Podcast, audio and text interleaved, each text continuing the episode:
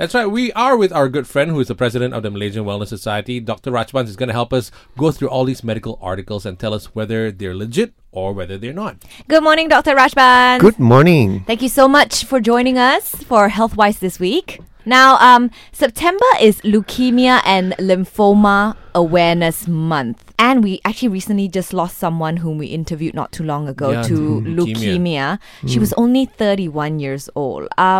Generally, right, children are diagnosed with leukemia from when they are born. But what are some of the signs and symptoms to look out for if an adult were to develop leukemia? I mean, there's a lot of the symptoms can be, signs can be very vague in the beginning, especially in adults. So they have sometimes they get fever or they, just feel tired or loss of weight. Some people present with bleeding because they already have, very aggressive sort of leukemia. White cells drop and they get infections, or the platelets can drop and they get some sort of bleeding. So it depends on leukemia, because the leukemia, they got two types of lymphoblast, where the lymphocytes are the one that multiply. So lymphocytic leukemia, or you got the myelocytes, the myelocytic leukemia, and then you got the acute or chronic.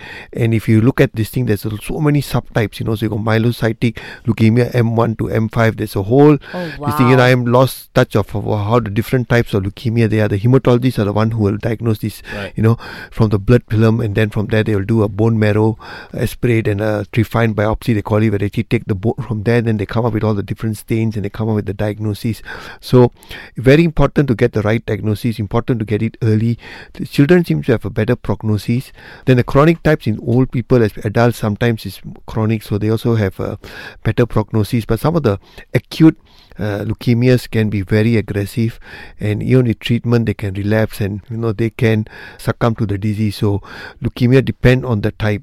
So it's always, I talk to my hematology friends and they'll say, how about this patient, they say, oh, this one is very aggressive, the chances are slimmer. Right. But there are a lot of new therapies coming up, a lot of new immunotherapies, and also I think the diagnosis early, the good, with the new type of stains and everything, they get a better picture of what they're dealing with, and the drugs are getting better. So I think prognosis-wise, it is definitely getting better. So important that you any vague symptoms, any sort of symptoms, fever not going away, some bleeding, getting tired, always go and get it checked up. So that's the whole leukemia part. Then they got lymphoma. Yeah. Lymphoma, what is the difference actually? Basically, that is the blood cells, the white blood cells that are leukemia, whereas lymphoma is the lymph nodes. You get where the lymph nodes, the cells in the lymph nodes start multiplying. So you get, we got lymph nodes all over the body. Mm-hmm. They take the circulate the lymph. So if they get, you get swellings, or you can get lymphoma. Your liver gets involved, your spleen gets involved, because you're part of the same system. So that one again, same thing. They'll probably do a biopsy, get a diagnosis. Again, there are really different types of lymphomas. Again, treatments are improving. So picked up early, because a lot of my hematology friends have patients that have been there for many years with, they said cured or even regress. Now, Doctor, in this article, data spanning more than 11 years suggests that testosterone injections could be a novel treatment for obesity in men. I mean, is this a better alternative to invasive weight loss surgery, you think? I think you have to be careful in the sense that first you must measure the testosterone levels. Now, if you have men have low testosterone levels, you find that the chance of building up muscle is less, harder, and you build up more fat. Just by giving you testosterone, which is an anabolic sort of hormone, it will help you build muscle and so make you lose fat. So that's what will happen. But if your testosterone is already high, and I think that's where a lot of people had problems, because especially bodybuilders, they're not competitive body, because you can't. If you are competing, then they check, and then will be. But there are a lot of people who do it more for aesthetics. Guys want to look good, and there are some that come to me and say, "Doctor, can I get some testosterone injection?" I say, "No, you can't." Because I look at your levels first. If your levels are normal, then I'm giving you something that's going to increase the levels. And too high levels of testosterone have their own problems. You can have water retention. You can go into heart failure. Your hemoglobin levels can shoot up. Risk of strokes. Your prostate gland can, if you're already prone for prostate enlargement, that will get enlarged. Can even trip you into cancer of prostate. So you simply can't can't take hormones, you must be very careful. So I got patients who are on testosterone, and it's because they are in andropause. They already got all the features of low testosterone. They are tired, no libido, they're putting on weight, they can't sleep well, they just like some of the menopause symptoms, they get sweating, they get depressed, they check the levels, they are so low, and they can't even exercise because they feel so tired. Yeah. So then we supplement them with testosterone, help them build up, so they start going on an exercise program, they start feeling better.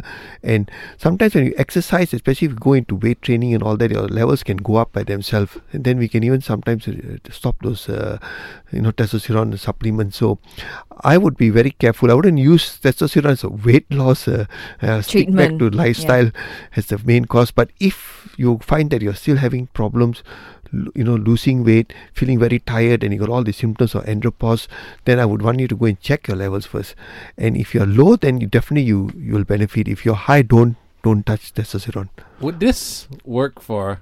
I'm just putting it out there. Would this work for women who are hoping to lose weight, I suppose? Again, you must be very careful, because testosterone is going to give you all the men sort of... so right. You're going to have hair growth that you don't want. You're going to have change of voice that you don't want. All that. But some women do check their levels, and even women also have testosterone.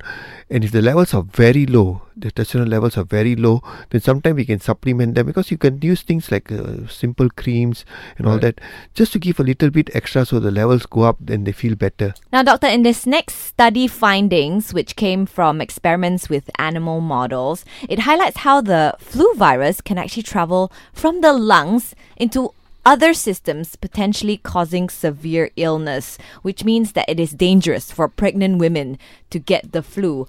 Why is it that it is dangerous for pregnant women? I mean, in pregnancy, you're basically a bit slightly immunosuppressed. That's why they say be careful. Any infection in pregnancy, you have to worry, because you're not really dealing. The virus can affect the mother, but also whether it can actually affect the baby. Mm-hmm. Certain infections like let's say if you get rubella, it can actually have long-term effects on the baby.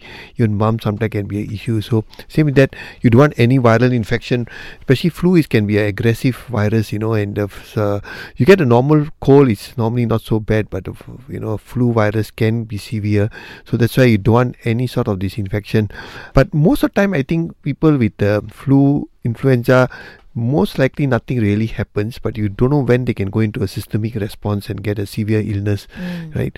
So that's why we want to prevent someone, if possible, to be not to get exposed to influenza, because influenza is different from the common cold. Yeah. I remember when I was pregnant with Dylan, I got the cold almost every month, and the doctor actually recommended a flu shot. Should it be done? Is it the right thing to do to get a flu shot when?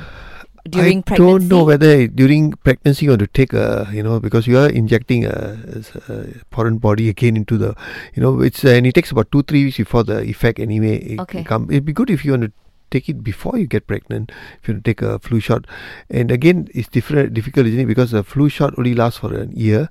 So let's say if you don't get pregnant and then you delay it by a few months, then whether you're this thing. So I suppose it's just keeping yourself healthy and avoiding people who are not well. There's some of the simple things. Today you can see that all of us are forced to wear masks and sanitize very often, keep our distance, and the rate of infections have dropped a lot. Children are not coming in with the normal recurrent flus. Older people are not getting their bronchitis and pneumonia, so it does help. So I think simple measures like these are more important, and then discuss your doctor whether you actually need a vaccine. Okay. In this article, Doctor, there's a study that says dengue may lead to some form of immunity against COVID-19, meaning that if you've had dengue before, you might be immune to COVID-19. What do you think, Doctor? I don't know. I think all this is very too early to say, isn't it? I mean, you got a virus that you got an antibody, because there are four strains of dengue. So if you get one dengue, you are actually immune for that. You got an antibody for that strain forever. So the others you still can get. But whether that antibody now also being a viral antibody also helps you against COVID, we don't know. Okay. It's too early to say. But so a lot of people in Malaysia have got dengue before. Yeah. And maybe that's one of the reasons why we are not getting as many pieces. I don't know. Oh, no. I'm just guessing here. But if you give me a chance, I don't want to get dengue also. You should have seen Dr. Rajbans' face when we were actually just saying that. What is this study, man?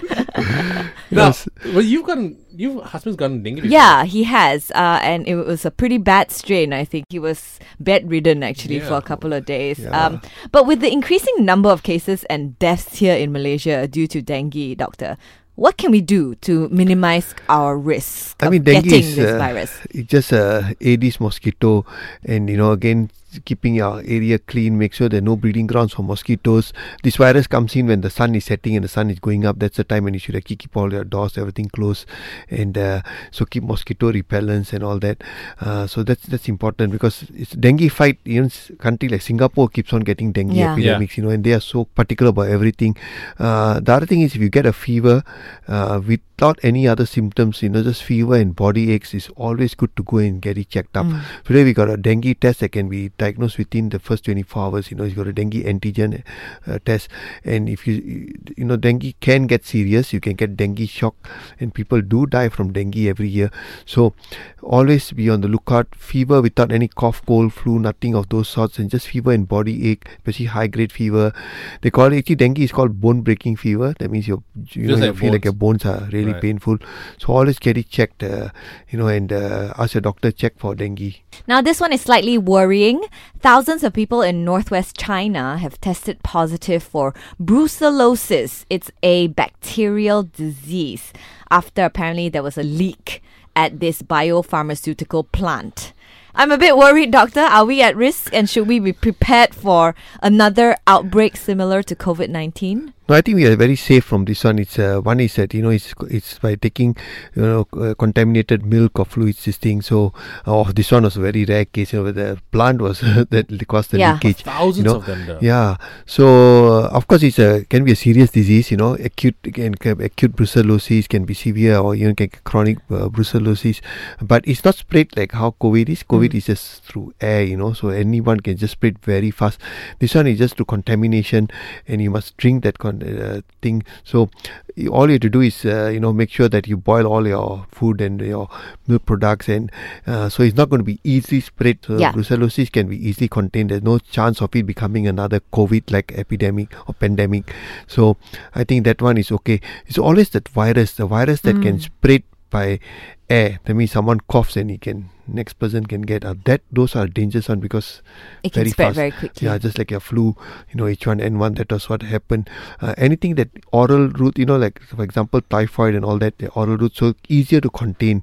Just to get people to boil everything and keep everything clean, and it's not spread just by touch and by air, so harder to spread those type of disease. And bacteria are normally harder. It's the viruses that are you very worried about, and especially those by air transmission. Yeah, that's what I was going to ask, because this is a bacterial infection and the COVID-19 is a viral infection.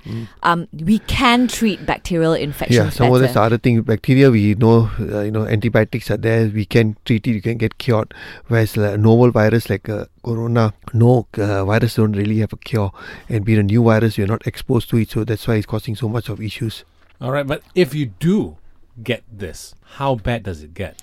If not treated, you can even die. There's a 5% mortality, isn't it? So so you must get diagnosed and treated. What are the symptoms, do you know, Doctor, of this? Again, body aches, fevers. You can have a severe sort of joint pains, everything. It comes that vomiting, all the normal sort of this thing. And if it gets chronic, it keeps on having recurrent fevers, and then of course you get loose appetite, and then it comes septic. So people can get organ failures and they can die from that.